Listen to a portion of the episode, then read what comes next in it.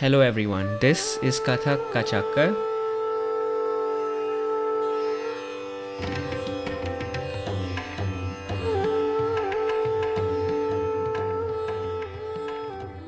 My name is Pramit, and this place is designed to be a central platform to bring conversations with Kathakars across the country. Today globe. I have with me Seibi Lee. She is a dynamic artist of exceptional mastery, sophisticated musicality, and dramatic brilliance. She is a leading disciple of Kathak legend Pandit Chitresh Das, co-founder of the Leela Collective, and dean of the Chhandam School of Kathak. Seibi is a respected internationally is respected internationally for her virtuosic character roles in major productions for the Chitresh Das Dance Company, including Sita Haran's Hanuman, Beloved Tribal Prince and Marich, uh, Tormented Demon, uh, Ramayan's Mantara, who's a scheming maidservant, and the electrifying Guru in Shiva. Her outstanding portrayal of Hanuman inspired Leela Dance Collective's acclaimed Son of the Wind, presented at the Green Center 2017, Hollywood's Fourth Theatre, and Mumbai, India's Royal Opera House in 2019. Recognized by the Alliance of California Traditional Arts in 2016 as a master artist, Seibi has, has mentored many generations of dancers, and with the support of the Haas Foundation, she has the mesmerizing solo work Hovi and Changi, a heart-rending tale of great hero- heroism and tragically star-crossed lovers. Seibiji, how are you? Namaskar, Pramit. Very well. How are you? Namaskar, Seibiji. Glad to have you here. And just to start off with, um, wanted to discuss uh, you talking about teaching. You you talked you talked about teaching being a performance in itself. So could you tell us a little bit about that? Teaching is one of my very, very great passions. And part of the reason why I think of teaching as a performance in itself comes from my experience of watching my Guruji, Pandit Das, teach. For him, teaching was 24 hours a day, seven days a week.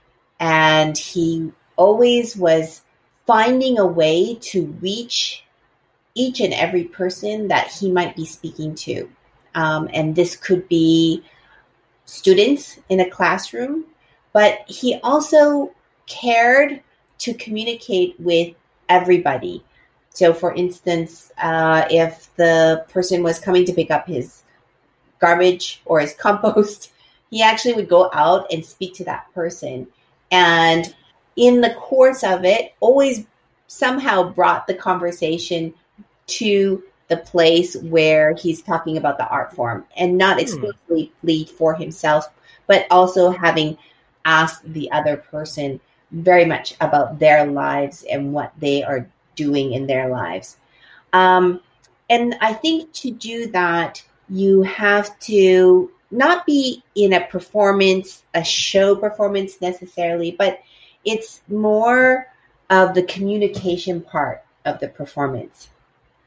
When you're teaching in the classroom, you have to give out a lot of energy because you are asking for a lot of energy from the student. So you have to figure out how do I get that energy out of the student? Sometimes it's through lots of vigorous voice action. Sometimes it's through speaking to what they are thinking about at that time.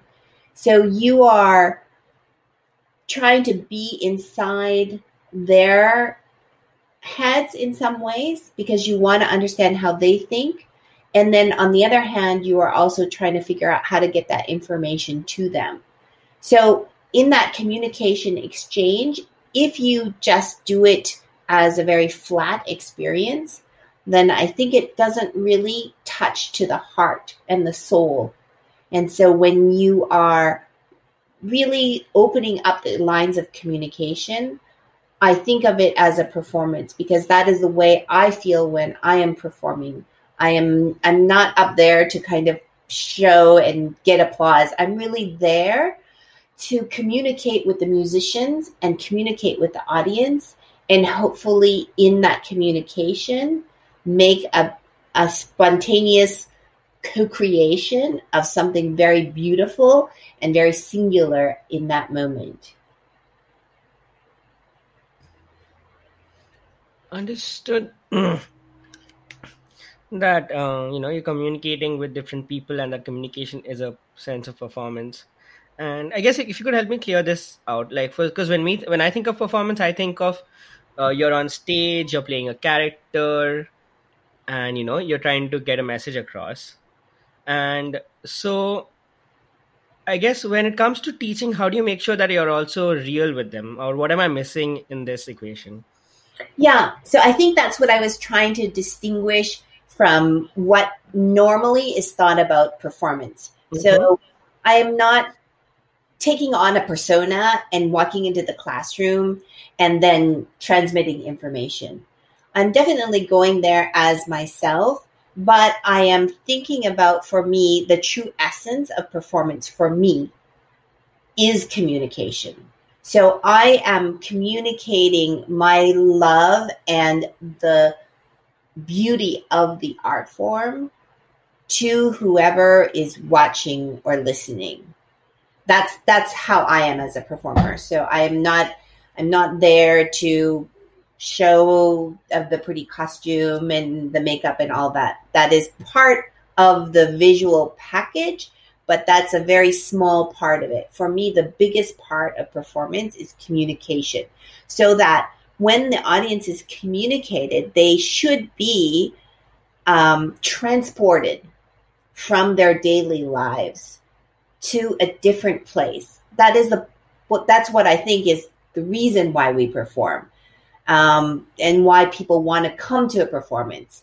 They don't want to sit in the seat and be thinking about all their accounting and what they're going to cook for dinner, because that means that you are not capturing them and taking them on a journey with you. When you do, then you are really, really communicating with each other. And then it's a very exciting thing and a very transporting thing. So it's the same thing when you're teaching.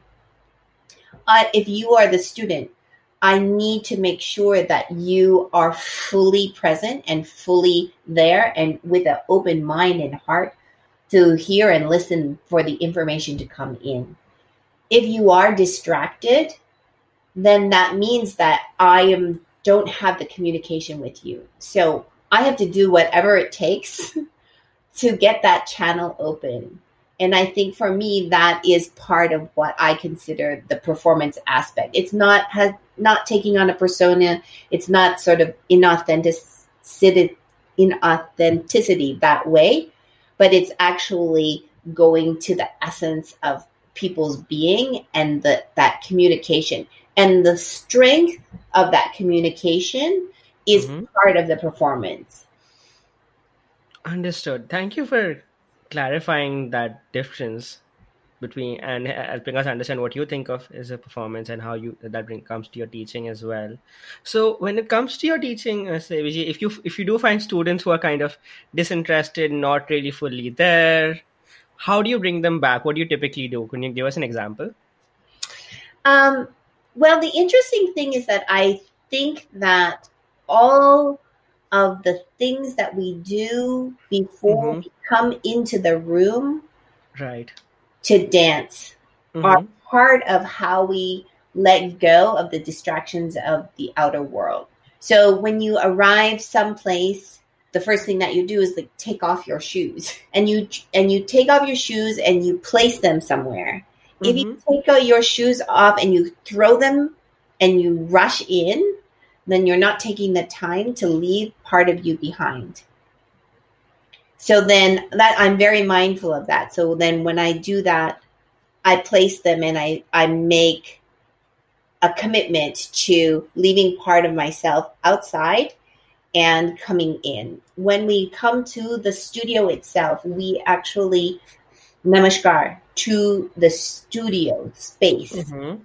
Again, if you just walk in, you can then carry a lot of stuff with you. But if you take the time and stop and breathe and make the namaskar and leave another layer of yourself outside, then when you walk into the room, again, you have more openness and more clarity of mind. When we put on our ghungroo, Guruji always said, Your class has already started.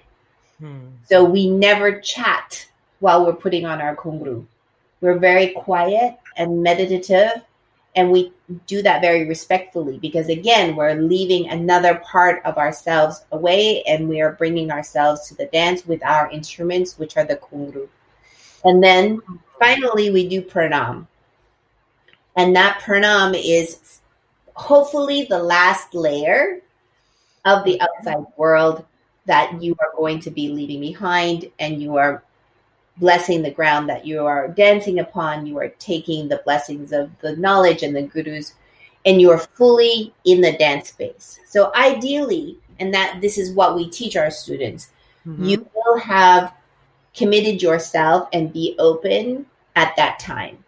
Of course, it's not a perfect world, so definitely in the middle of class, lots of things happen. Mm-hmm. Um, I I think that sometimes I reach students by um, really emphasizing recitation and singing. That is part of our teaching.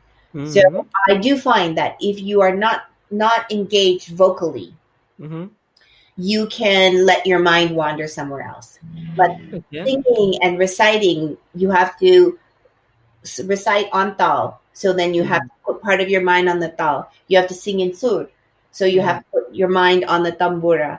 Then you have to dance and you have to put your mind on the dance. If you are mm-hmm. focusing on all of these things, you right. should not have any time to be thinking about the outside world.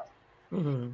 Um, so the dance, the way that we um, vigorously teach and stay with all these things are very helpful for keeping students in the moment and really engaged in the dance. And they are very important parts of the dance anyway. So um, I think those things are helpful.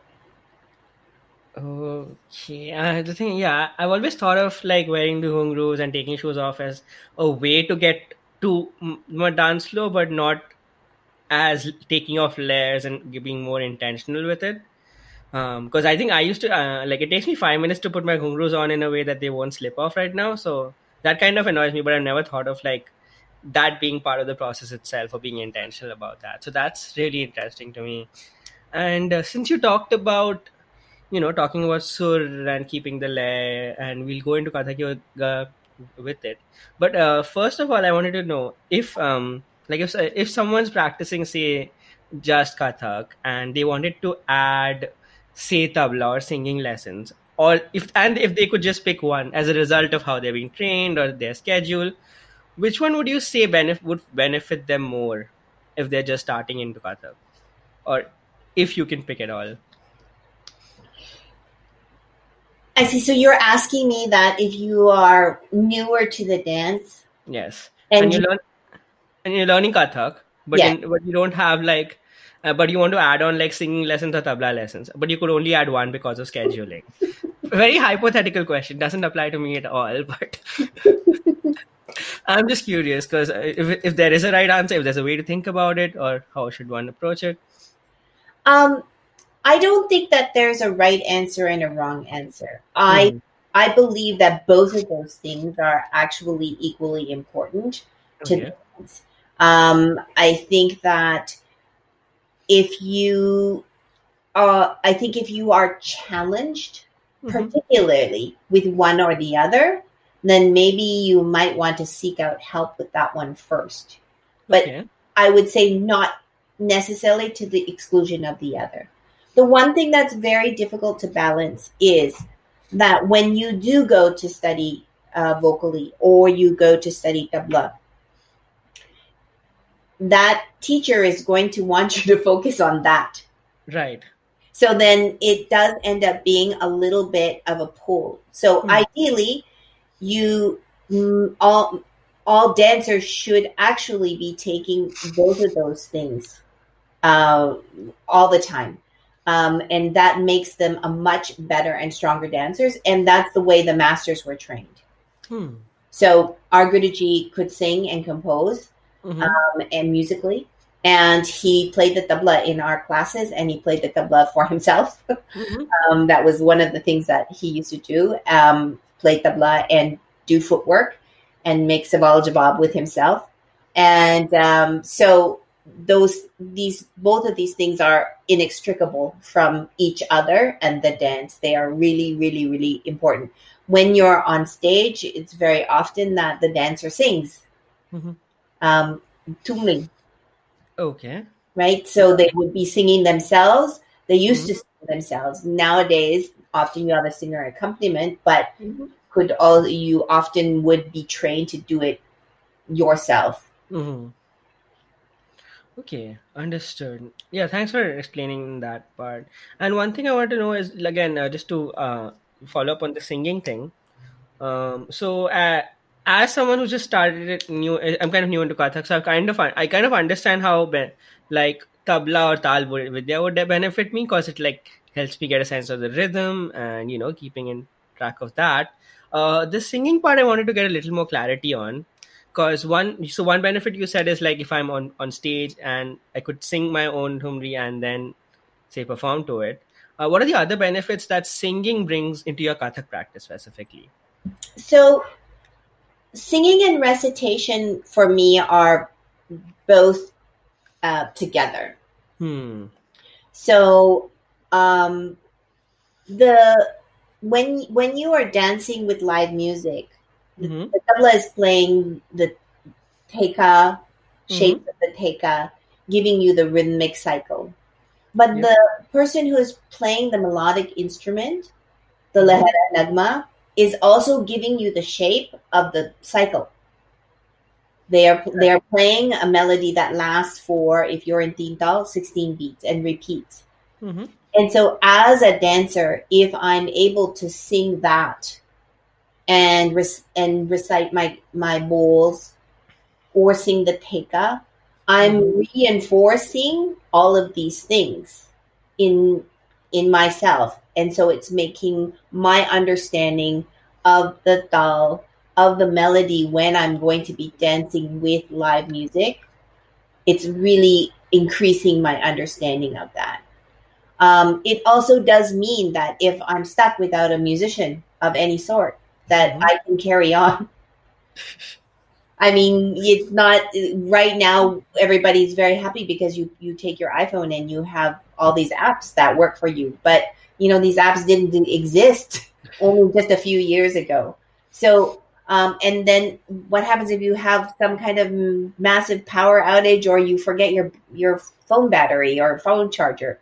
Then what are you going to do? So you should be able to do it yourself. So this is this is part of that.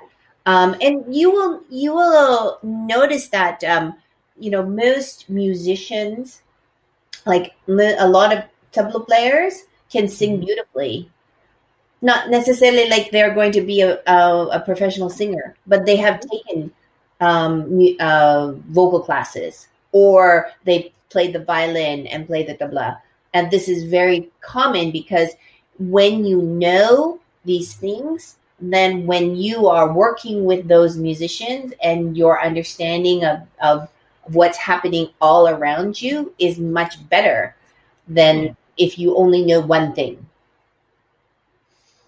Understood. And yes, definitely, I think I'm fairly spoiled in the sense having multiple apps, being able to set the exact number of beats per minute to know if my that car is going up and down. Uh, yeah, so it's hard to picture a world without that for me because that's the world I started Kathak in.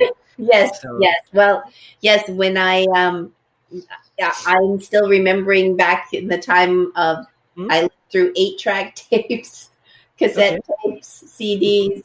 You know, then switching to Hmm. all of these MP3s. So at each and every time, it's it's handy, but it wasn't there before, and you still had to make your life work Hmm. in that vacuum. And who knows when you might have to produce that again. Um, it has actually been has happened to us where we were um, doing a performance and we happen to be we are we prefer to work with live music, but sometimes we're using recording Mhm. and the recording has has stopped. Oh, And when the recording stops, we don't. We pick up straight and we just sing and recite and keep going. Um, that's our training. We we actually can do that. so that's that happened to you on stage, like you were on. Wow. This has happened to us, yeah. Multiple times, and oh. there's always these kinds of technical glitches. But that hmm. what that does is that it gives the the the dancer great independence hmm. um, to be able to manifest on their own if need be.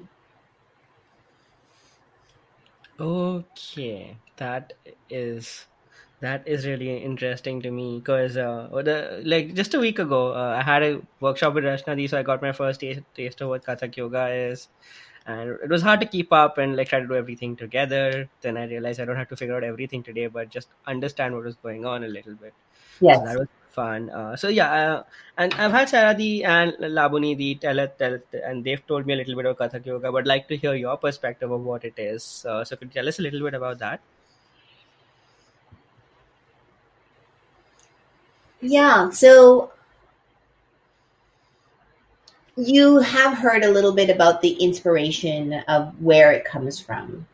From um Sorry. I guess I guess the version I know is that um initially Pandit Chitresh Dasji had difficulty finding like musicians or musicians to perform when he came in so he started doing a little bit of his own and the reason that he used the term yoga is because yoga was kind of catching on as a term it was kind of popular and it was and since yoga is of the mind and it kind of combines everything together uh, that's what I know as of the inspiration of how the term Kathak Yoga came in and why it came into be. One was out of necessity, and one was yoga being a word that was recognized by people. So um, yeah, so there's definitely um, some of that happening.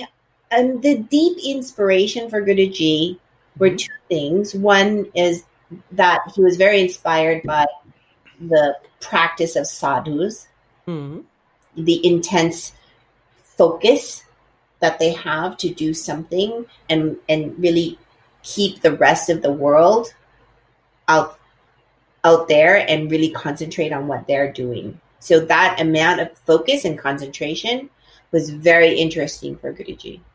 Um, and then, yes, out of necessity, with no other musicians around, he had to create the, the music all himself. So for his classes, he is playing the tabla and he's also singing. And so then he is, as he's doing that, also understanding how beneficial it is to be able to do this for himself do this for his students and for the students to be able to do this for themselves. Um, the the the reason for yoga a little less about the popularity about the, the word, but more to do with the fact that yug means union. Okay, but what you're doing in the Kathak yoga is you're actually splitting your brain into different parts. One part of the brain is reciting the Teka. One part is also singing the Nagma. These two are very in the same general area. The other part of your brain has to dance the bols. Okay, the bols are very much, I consider, in the moment. So if you're walking down the street, if you had to say, right, left, right, left, right, left to keep your feet in the right place. That's very much in the moment, and those are the bols. These are the rhythms. These are your feet are going right, left, right, right to the for five. So it's like really in the moment. When you are reciting teka and singing the nagma, you have to pull yourself out and almost be watching yourself dance while you carry on the rhythmic cycle.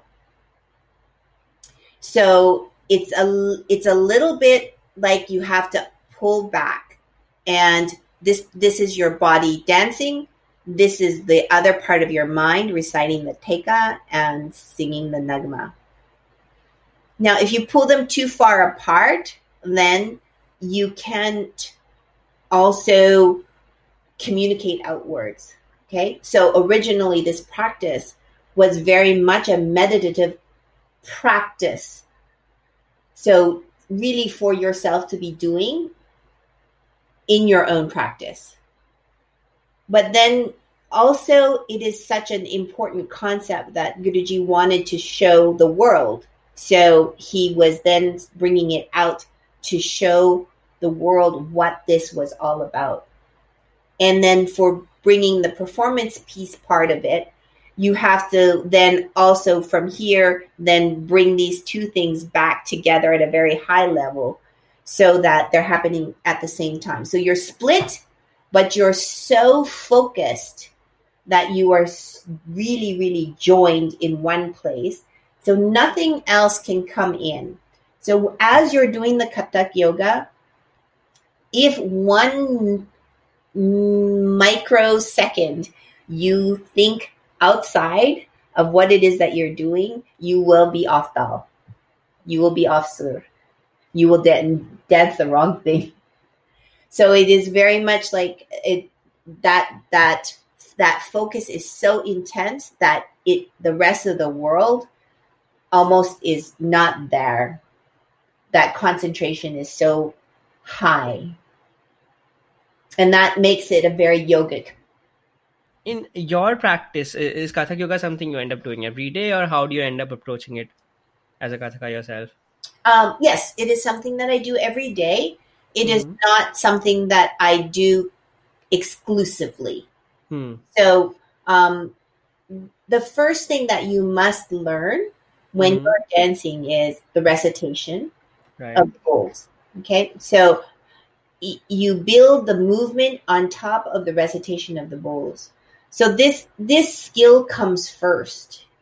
And then when those bols are so secure in your body that that you can start to add, then you work on the Kathak yoga. Okay. And it's what it's doing is it's giving you double learning of mm-hmm. something because you're learning it one way with the bols and you're learning it a second way with with the um, with the teka. Mm-hmm and then with the Nagma. So it's it really reinforces the learning to a very very deep place. Um, and I in my footwork practice, I alternate often between reciting bols and reciting teka. And when I'm doing compositions, I I learn them first with the bols and then I work on the Kathak yoga. Okay, thanks for breaking that down. The reason why the bols have to come first is when you are on stage with the with your mus- musicians and your audience. Mm-hmm. When you recite for them, you have to recite the bols. Right. Okay. So in when when you're doing the Kathak yoga, you're reciting teka. So mm-hmm. then that means that I, I can't recite my I my bols to the musicians if I only can do one thing. Mm-hmm. So you have to be able to do both things and switch immediately from one to the other if need be.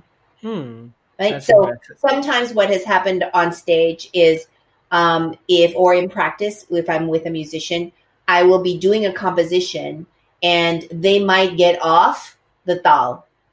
So mm-hmm. I know that they're getting off the tal, then I can switch to teka and keep them on and not have to stop and starting. oh. And then they will come back on with me and then we can finish together. Huh. And has that happened live as well where you have to like correct? So, you know, sometimes it happens where everybody is falling apart a little bit yeah. and sometimes you move from reciting one thing to the to the other. Okay. That is fascinating to yeah to see that synergy and that you know you can bring them back they can bring you back and all that. And uh, I guess uh, if you're talking about teaching and Kathak yoga whenever like I've, I've uh, had a lot, lot of people who've been say just started teaching and they always feel like they were never ready to start teaching when they started. What was it like for you when you started teaching? It was a bit of a surprise mm-hmm. because basically i was in a class with guruji. Uh-huh he just said you are going to go uh, there's a there was a class going on upstairs and a class going on downstairs and he said mm-hmm. we're going to go and teach that one downstairs oh oh okay so um so the, um, i've had teaching experience before then so mm-hmm. it was completely um mm-hmm. uh, out of but for it went once i had been studying directly with him here in california that was basically he just said one day you're going to teach that class. So I went to mm-hmm. teach that class, and it was a beginning level uh, that class, and it was very difficult because I was watching all the students because I was facing them to teach, and they seemed very bored to me. and so I I I started to put out a lot of energy, and I was you know doing a lot of things to get their attention. Mm-hmm. And at the end of one hour, I was so exhausted. I thought, how am I ever going to do this like regularly? Yeah. And then I I thought about it and I realized over time that in fact the students were not bored. What was happening was that they were concentrating and trying to learn. And because they were new students, the face that they put out was very blank because inside their head they were really trying to understand what was going on. Mm-hmm. So once I I understood more about that energy and that facial expression, then I realized that it had less to do with me being boring than them having to understand and eventually understanding that in fact their face was part of being a dancer. Hmm. But it takes some time. You have to learn how to do the feet. You have to learn how to coordinate the arms. You have to learn how to speak the bols. There's a lot of things going on. It is very hard to have control over your face. And at that time, there was no mirror, so I couldn't say, "Look in the mirror and see what your face is doing." Uh, they they had no idea what they were what they were doing, and so it's very handy now that most studios have a mirror, and I do highly recommend that students, when they're at home, also dance in front of a mirror because you don't know. Um, sometimes, when as a teacher, I tell my students, I can read the thought bubble mm-hmm. on top of their head about what they think they're doing. But then I look at their body, and their body is not doing the same thing that they're thinking they're doing. And then hmm. we talk about how to see you yourself in the mirror so that those two things actually line up with each other. Okay, this is uh, so I understand when you're standing, how you're supposed to stand, and your posture and all that, but it's a bit of a no, no question. I understand, but what is your face supposed to do? Well, ideally, as mm-hmm. a student. So here's the interesting thing about uh, the way that our Guruji taught. Mm-hmm. So he he felt that as senior students, you must all experience teaching why? Mm-hmm. A, some of you will be good teachers, mm-hmm. but the experience of trying to teach somebody mm-hmm. makes you a better student. Right. It actually makes you understand what the poor teacher in front of you is going through on a daily, weekly basis. Then you you actually as a student come to class in a very different way. Right. Ideally, the the relationship between teacher and student is a circular one. I give out hmm. energy to the student. The student gives out energy, and that energy gives the teacher more energy to give out to the student. Okay. When you are beginning, you don't have that capacity. You absorb. Mm. You just suck in energy. Mm. And that can be very exhausting for the teacher.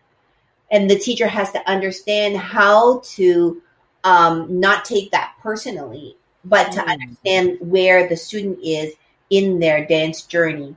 And at some point in time, the student then has to be alerted that they can no longer just absorb, absorb, absorb. That mm. actually have to produce some energy out. They have to give. That's that's part of reciting well instead of mumbling your your bols. If you're reciting very strongly, then it's giving out energy. If when you're dancing, you're dancing strong and you're really lifting your feet and you're making good sounds with your feet. You're giving out energy. Okay. And then eventually your face also has to give out some kind of energy. It doesn't mean you have to have a big toothpaste smile on your face all the time, but you have to you have to be engaged with the teacher. You have to you have to be looking at them all the time. You have to be trying to see if they move that way. Can I move that way? Like you have to really be having that energy out to to get that energy back.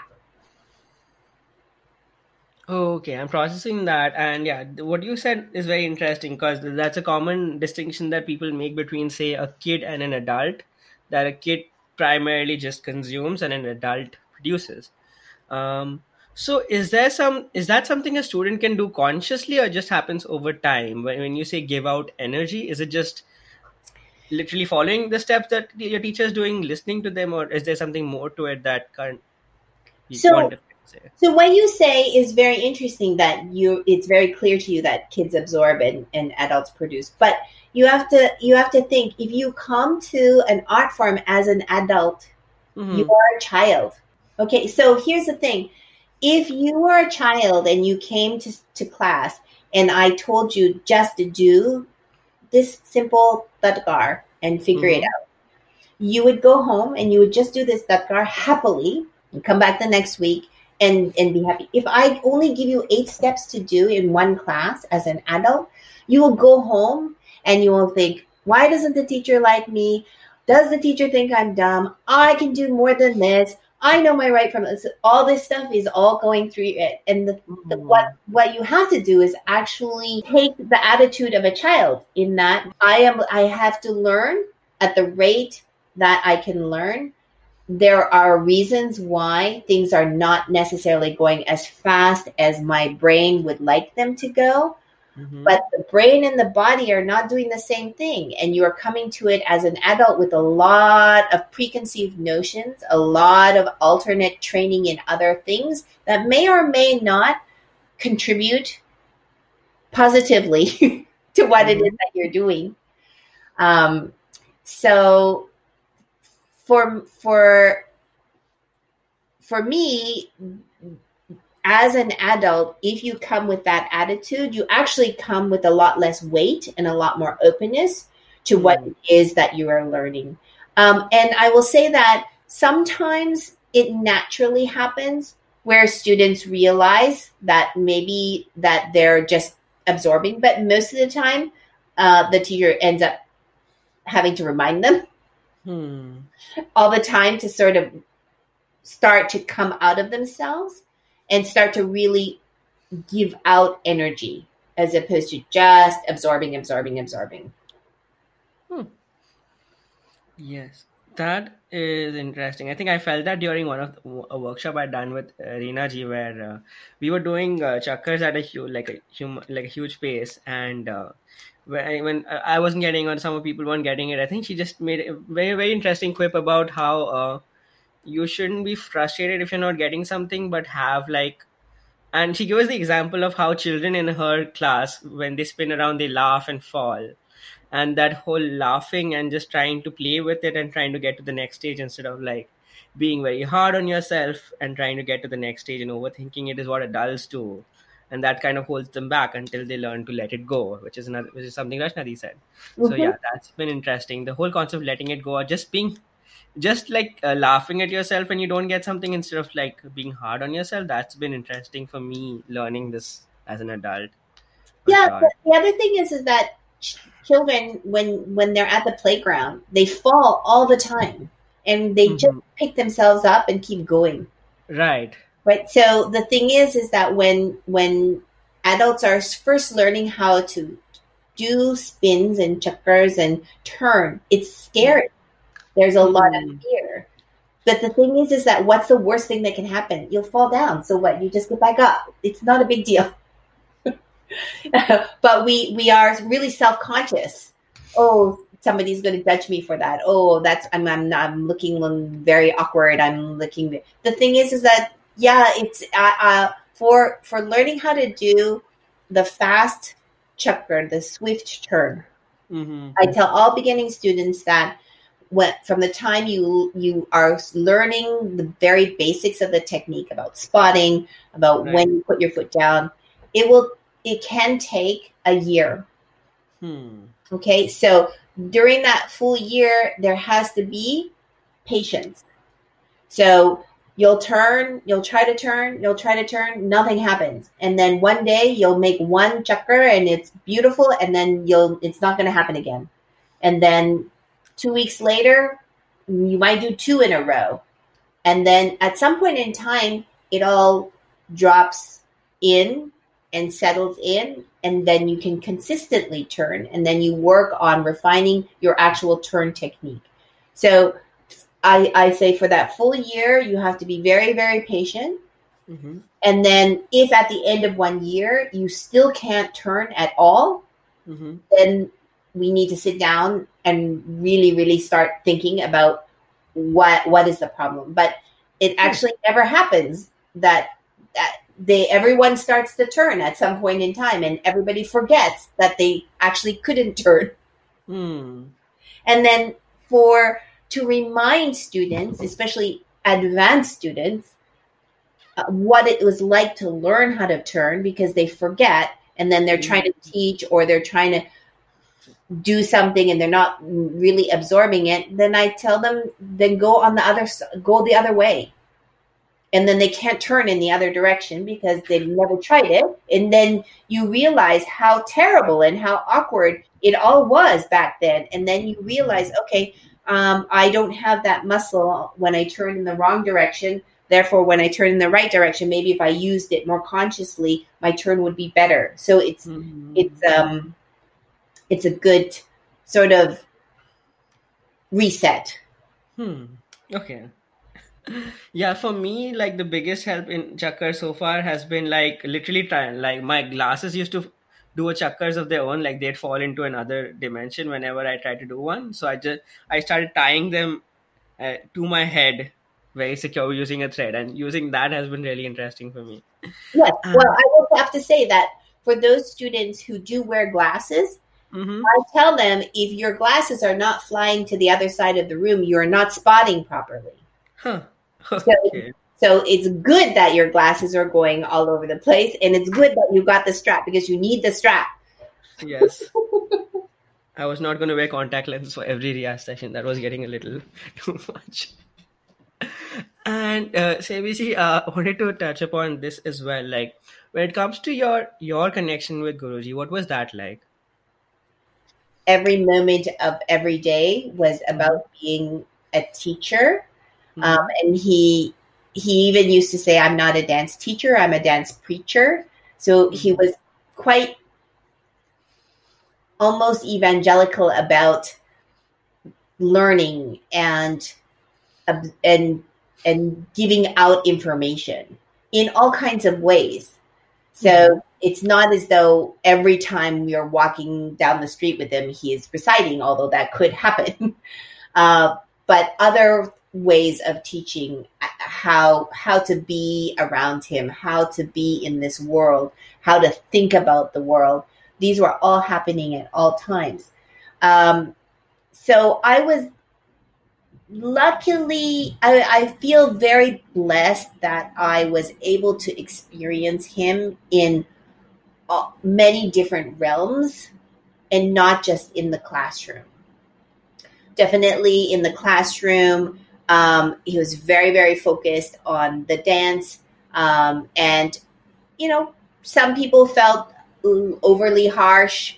For me, I didn't necessarily. He, I, I, he definitely was very strong and could be very harsh. But for him, the harshness again was about how to get the best of the dance and the learning out of you. So if he needed to go there, then he did. And he ha- he did say um, often that I don't like yelling at you, but all of, not me personally, but like all of us, I don't like yelling at you at uh, the class, but you're forcing me to yell at you because you're not doing what it is that I want you to do.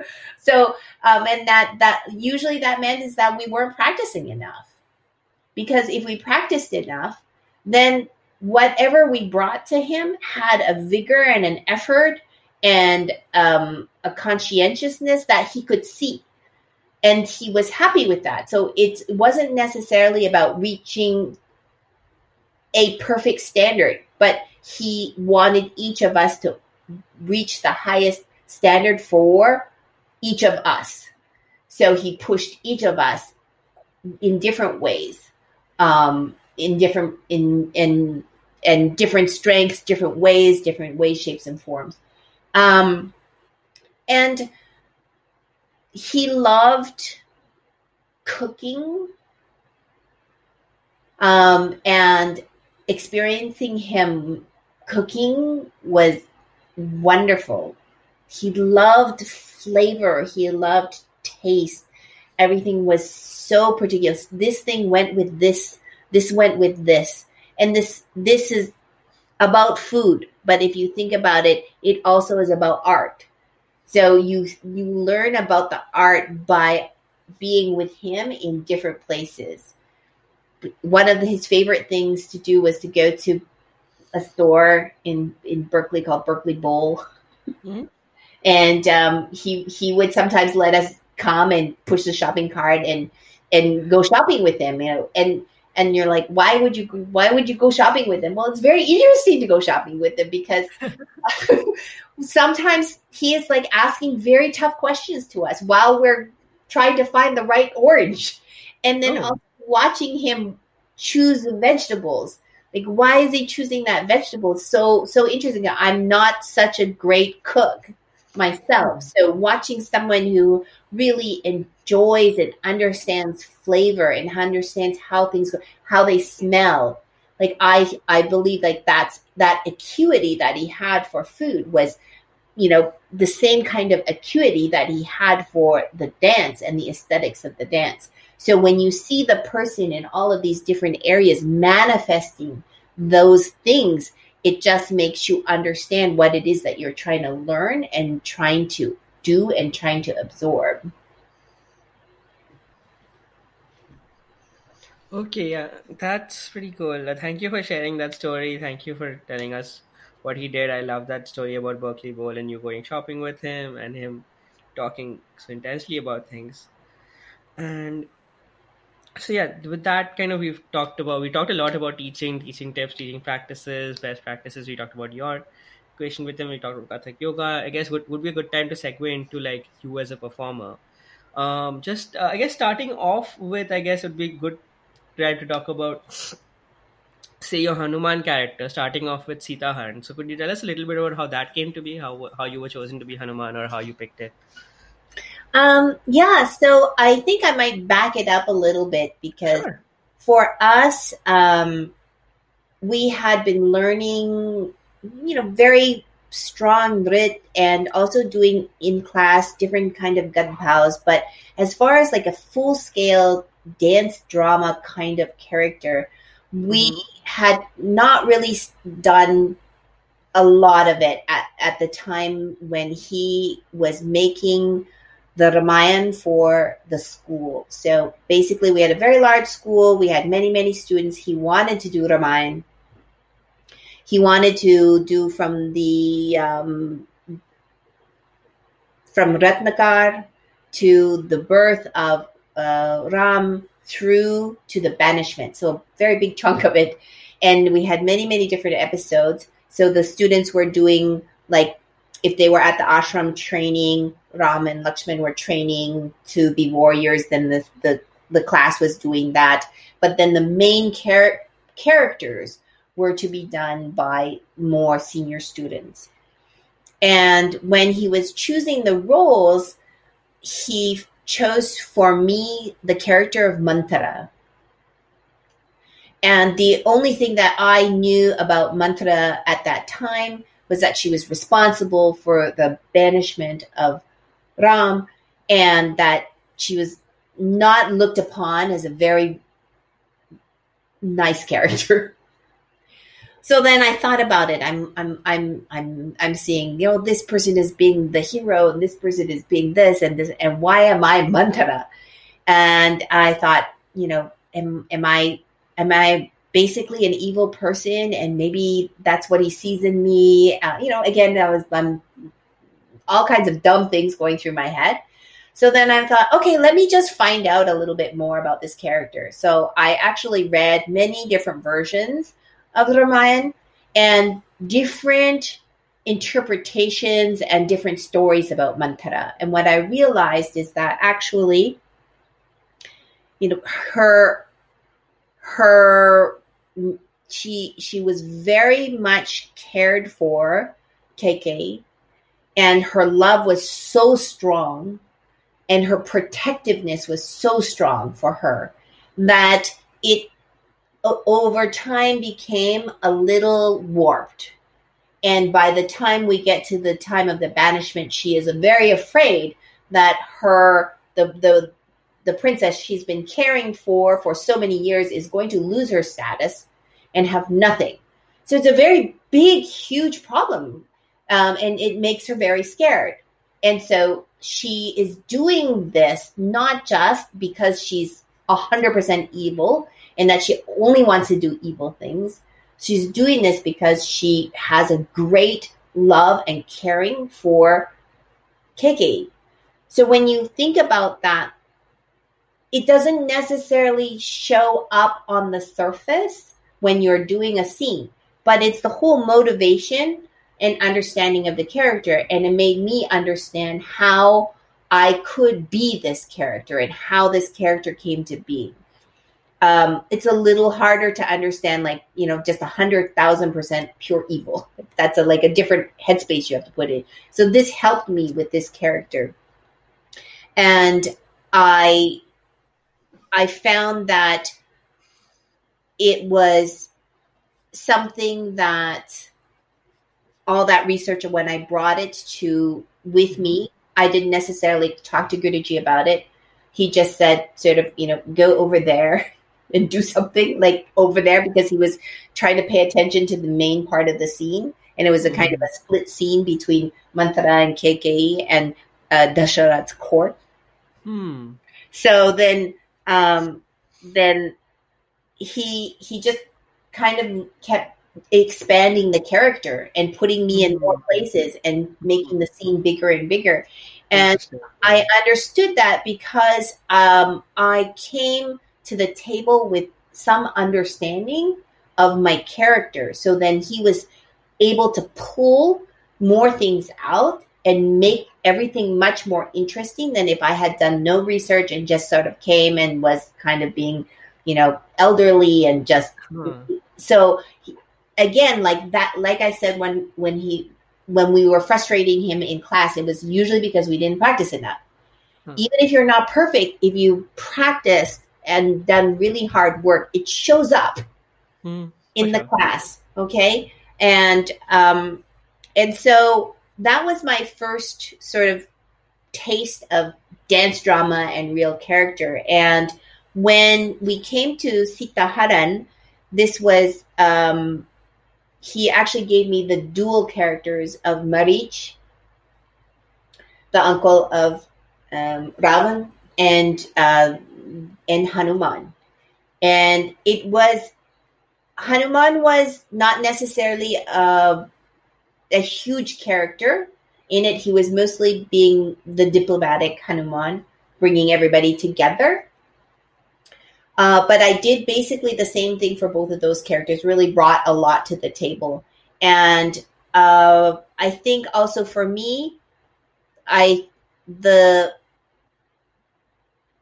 hidden strengths you know that he doesn't always he doesn't know all of his strength but his strength comes out when needed hanuman and that he's a bit playful and that mm-hmm. there is there is on the one hand great devotion on the other hand there's some monkey mischievousness mm-hmm. there's charm there's heroism there's so many aspects of hanuman so even though they weren't necessarily all coming together for like being you know expanded upon in Sita Haran.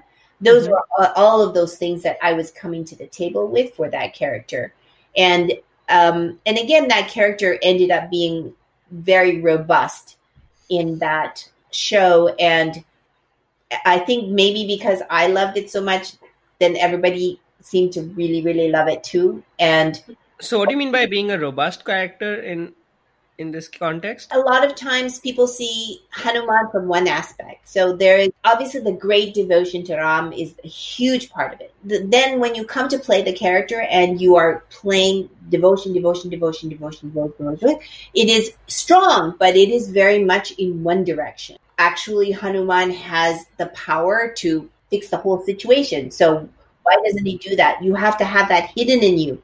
If you don't have hidden in you and you're not holding that hiddenness in you, then the potential and the the character is not as strong. He's like a tribal god. I feel that his personality as Hanuman is also has a little bit of mischievousness in him. Uh, the story of the mango, you you have to also bring that in there. There has to be all of this. Why I mean he's very robust.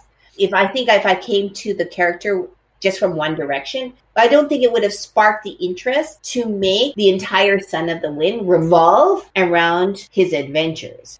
Okay, so I guess that's a great transition. Could you tell us a little bit about what? Uh, so since we know what happened in Sita Haran could you tell us a little bit about what happened in Son of the Wind and what Hanuman did in that? Basically, when I was researching Hanuman for yeah. Son of the Wind, I I discovered that he did so many things hmm. that we don't really hear too much about. It's hmm. not the big part. The the the warrior Hanuman, the the valorous Hanuman. Um, are not necessarily seen so often. Mm. And I found that very intriguing. And I really wanted to bring that part of the character out in Son of the Wind. The, mm. the thing that happened, and part of the reason why we were going in this direction with this part of the story, is that Guruji had done Ramayan with the school twice up to the banishment. And then he had done Sita Haran, which was which was during the banishment and the kidnapping of Sita, through to the the killing of Bali, Sugriv and Bali. Right. And he always wanted to finish it, and then he passed away and didn't finish it. Hmm. And so for for us, the continuation of that story is very meaningful.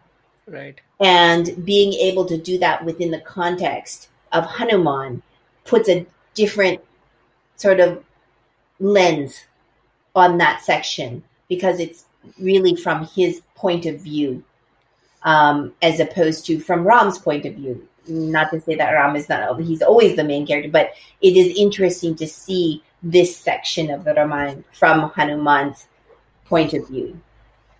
Um, so we are basically following him through re- the the finding of Sita. It begins with the a short scene of the kidnapping, so that we can set the context of what what is why this is all happening through the death of Ravan.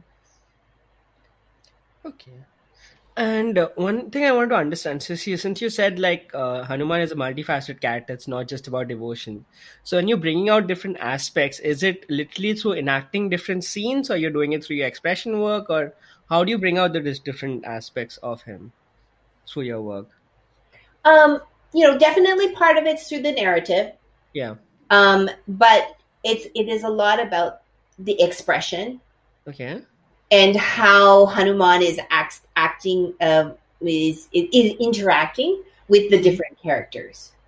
And so, because it's all from his point of view, he's interacting with Sita, he is interacting with armies, he's interacting with Ram, he's interacting with Ravan, like in in with uh, Mandodari, like all of these things, he is interacting, and he brings different parts of his personality to each of them. So we have um, one one scene which is a pretty unusual scene of where he's going down into the underworld mm-hmm. to rescue Ram and Lakshman from Mahiravan. Mm-hmm. Ravan's sort of alter ego in the in the underworld. Okay. And um, this is a very interesting story, um, and I've I found this in my research in a book that Philip Lutgendorf, who is a Hanuman scholar, um, okay. in his research he he found this this story and he talked about it in his book. Um, but it's very it, what's really fascinating to me is that when I read the story, I I realized that um, J.K. Rowling's who did uh, Harry mm-hmm. Potter, I had thought that it was such an like unusual concept about the Horcruxes that right. you know. But in fact, it's kind of basically the story of Hanuman and Mahiravan in the underworld because Mahiravan basically is invincible because he took his essence and he put it in five lamps. Oh. And you had to blow all the lamps out at exactly the same time for him to be vulnerable. Hmm. And no one could do it. But Hanuman blows all the lamps out at, at once and then he's able to be defeated. Hmm. I actually never heard of the Mahiravan story. That's Yes. really- It's it's very fascinating, and I highly recommend um, um, you you check out Dr. Lutgendorf's book. Uh, it's a really wonderful book. Um, but yeah, so that that in that scene there are a lot of things happening. He also is he convinces Mahiravan to basically put his own head on the chopping block but Mhm. but um, Hanuman doesn't do it. He Ram kind of eggs him on into it, but that there's like some humor there, even though we're talking about war and all that kind of stuff. So we're bringing in these elements um, Mhm. of things, and I think that in his interactions with Sita, he finds her in the garden, so much compassion, but then uh, he turns turns around and then he destroys the garden and he's chasing everybody around. So there's like all of these things that he flips back and forth between, which are really fun and interesting. Okay. yeah. Thanks a lot for going through that, explaining that. I think I'm definitely going to look up Mahiravan after this because there are things I haven't known before. Um, and as going through your bio, I, I found I didn't I didn't know about your solo work, so I think it'd be a good time to touch upon that as well. Could you tell us a little bit about your solo work with the Haas Foundation and a little bit about that? Sure. Um, yeah. The the one thing that was always really deeply interesting to me and was Guruji's desire for everyone to understand their own history. So when he was talking to students, he always asked, you know, where are you from? Like, wh- where are your parents from? What is your mother tongue? Hmm. he always wanted to know these things and he felt that you should be connected with your ancestry Okay. So for me I, I i saw this kind of as an objective observer because for myself my father is chinese and my mother is japanese. Hmm but when i was growing up at that time there were no no asians um, in in the place that i lived. I lived in edmonton in alberta in canada. Hmm. so every day when i went to school there's a lot of name calling um, there's a lot of you know especially about my facial features. Right. like you know why is your face so flat? They like kids would ask me did your mom slam the door on your face? You know why are your eyes this way? So I, Right. I really felt i really was didn't want to be asian. Hmm and there were no other asians for me to hang out with. So i basically tried to make myself as non-asian as possible. So i you know refused to speak you know either cantonese or japanese with my parents. I i really worked on my english diction and my pronunciation so that i didn't feel like i had an accent. I worked really hard on writing compositions to just like try to not be Yeah. asian. And mm-hmm. so when i you know went through all of these things and then i'm fi- i'm finally i meet this art form that i find very fascinating which is not of my culture. So i i dive into this this this art form you know not because i i want to escape my own culture it's just that i found the art form so incredibly beautiful and guruji basically always taught it as though everybody can learn it. So i didn't think that oh i'm i'm an asian learning this this south asian art form. I just learned it as an art form. And then when over the years as i watched him ask students over and over again you know where are you from? Which part of india? Not just india which part which city? You know he just really wanted to know those things. Um, and when they didn't know the answer then he was like, "You you have to know. Go and find out." So then I started to think a little bit more about my own heritage, and I was like, "Well, you know, maybe I need to think a little bit more about these two cultures." Um, that have come together and made me. They're basically two warring cultures too. So, what does that mean as far as my my personality is concerned?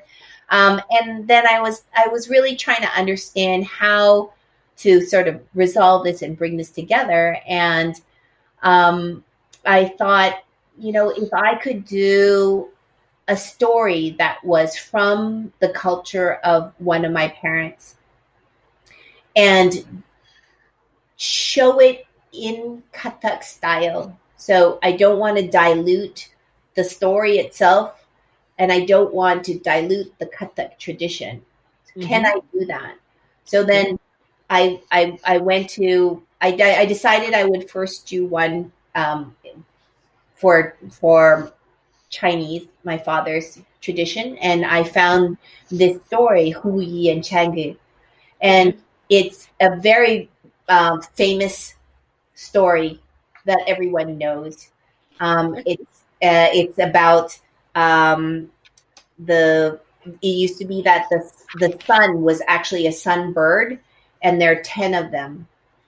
And at some point in time, instead of one waking up every day and then being the sun and going, all ten decide to wake up and they're burning the earth and everything. And so, you know, oh. big disaster. And so then they have to call on the great archer and hmm. so on and so forth. So it's a it's like a and it's a tragic uh, love story too. So I thought perfect, and it doesn't have necessarily all different kinds of uh, beings that I would have to make up different mudras for, or you know, so that I want I could use the basic language that I am familiar with. Um, so uh, with the grant from the Haas Foundation, and I was working um, um, in a program. I was an artist in residence at the Oakland Asian Cultural Center, so that was very helpful to me um, to be able to work at that location on this story. Um, I I basically have done this story in the style of Kathak and it's um, I've done it a number of times, and it's uh, I most recently did it for Margazhi, which uh, was the festival that um, was done in San Francisco, but online. Um, this this um, actually just a few weeks ago, and it's really an amazing thing because the story is very recognizable for Chinese, and they're seeing their story in a different style of dance, which is opening their minds to different art form. And then for the Kathak community, who is used to seeing many stories about Ramayan or Krishna, Lila, and things like that, it is it's it's to see another culture's story but done in their art form it actually turned out to be a really beautiful way to to kind of bring these two things together. And um, what I really would love to do, um, and I'm working on it right now, is um, the story for my mother, which will be a Japanese story. Um, and what I'm thinking about doing is one on the bamboo princess, which is also a very famous story uh, in Japanese culture. Um, so yeah, thanks.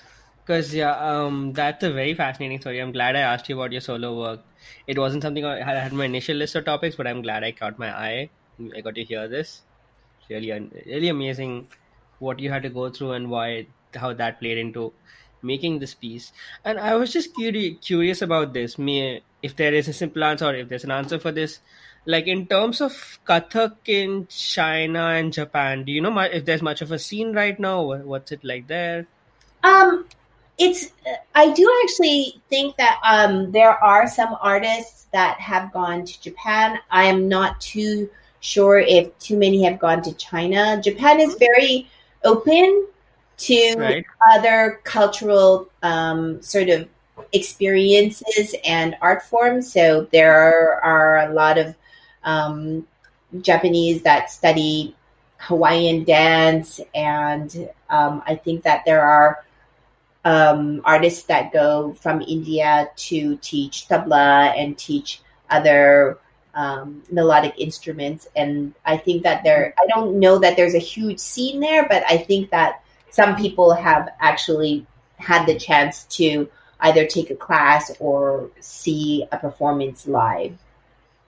Understood. Mm, so, because in terms of the other Asian countries except India, where I've had guests from so far, of course, I've had someone from people from Pakistan. I'm going to have someone from Sri Lanka, and I've had someone from South Korea. So I'm always curious as to where else people are or uh, figuring out what they're up to.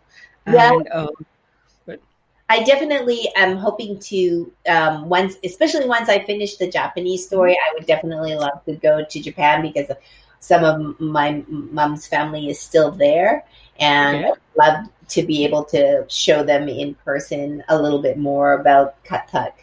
Mm-hmm, that'd be amazing, for sure. And I yeah, because I, I think just a couple of days ago I was reading about I think a prince a princess in Japan who they say was born in Ayodhya or has a connection to Ayodhya. I haven't, I haven't read about it completely, but I look at, I was looking into that. Uh, and as we wind down, just want and wanted to touch upon the Leela Collective as well. Um, since we're talking about the beginning of the interview, I know recently all of you came together under an umbrella, but it, so will you tell us a little bit about how that happened?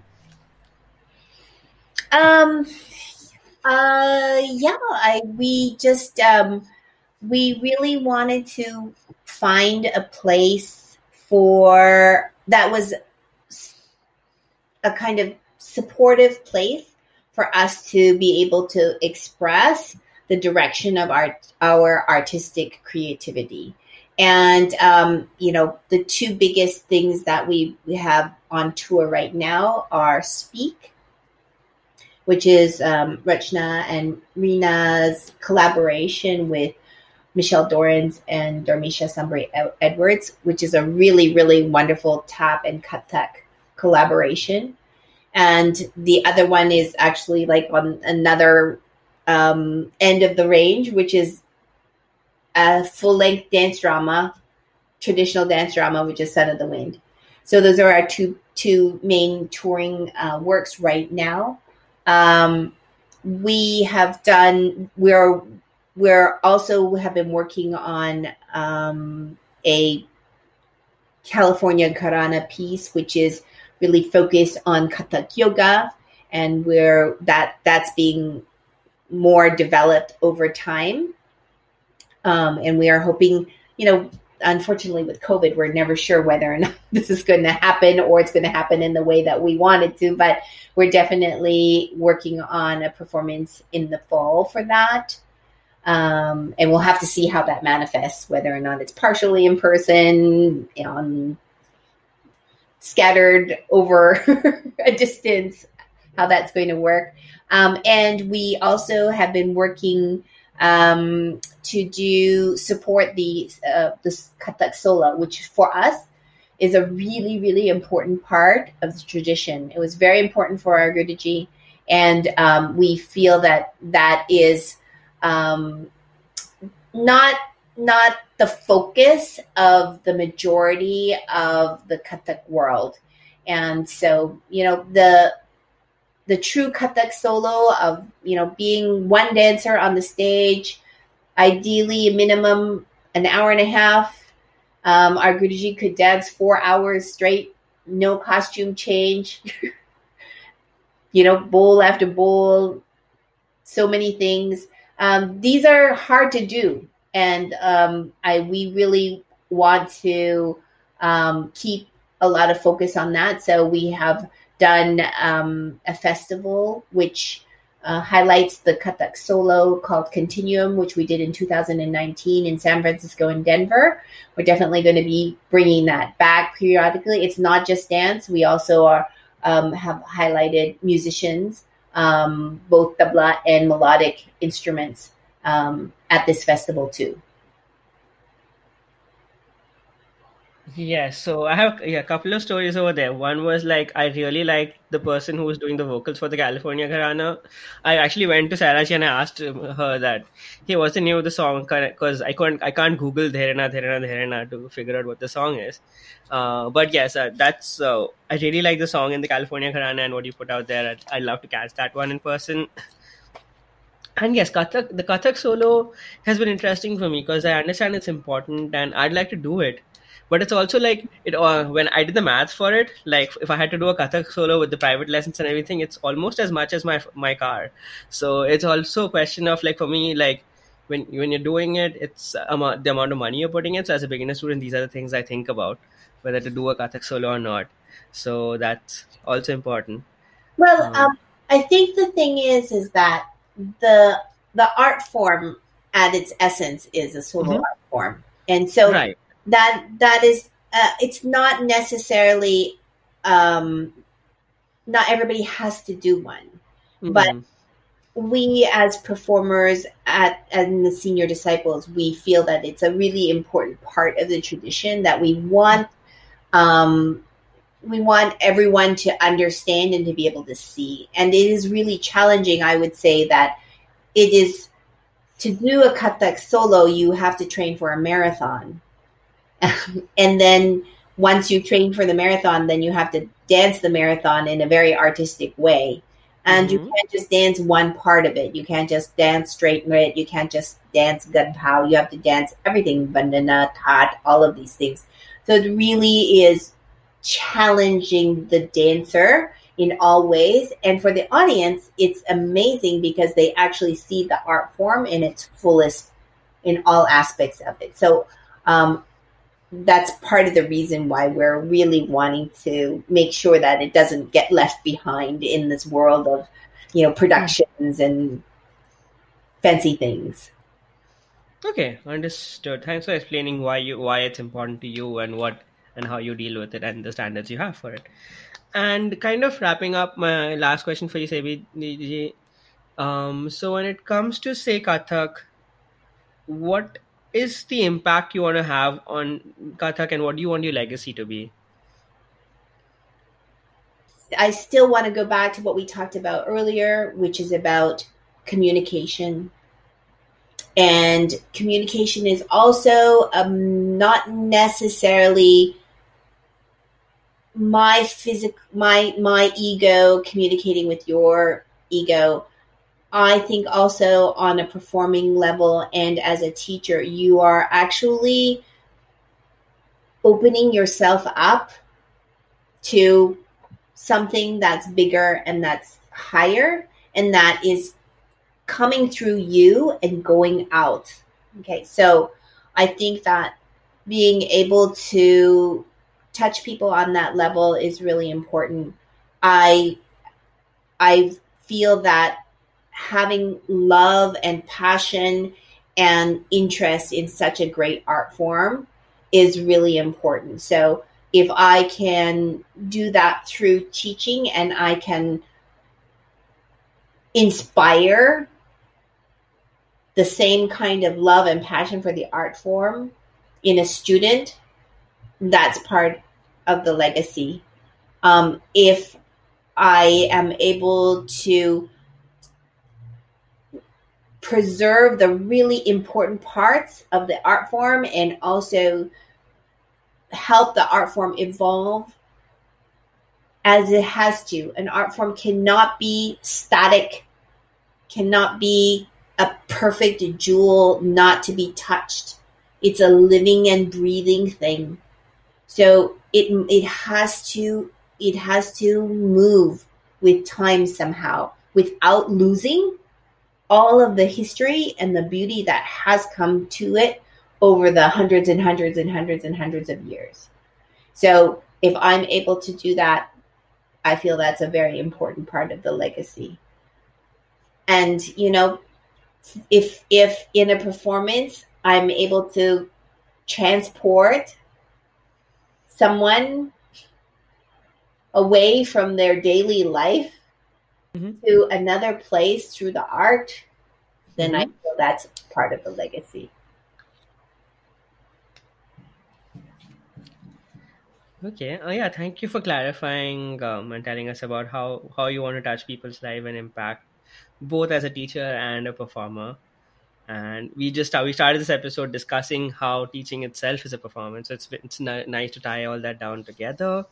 And with that, I kind of bring this episode to a conclusion. Seibiji, thanks a lot for coming on. I really enjoyed learning about Kathak and learning about you as a result as well. Thanks a lot. Thank you so much. Namaskar.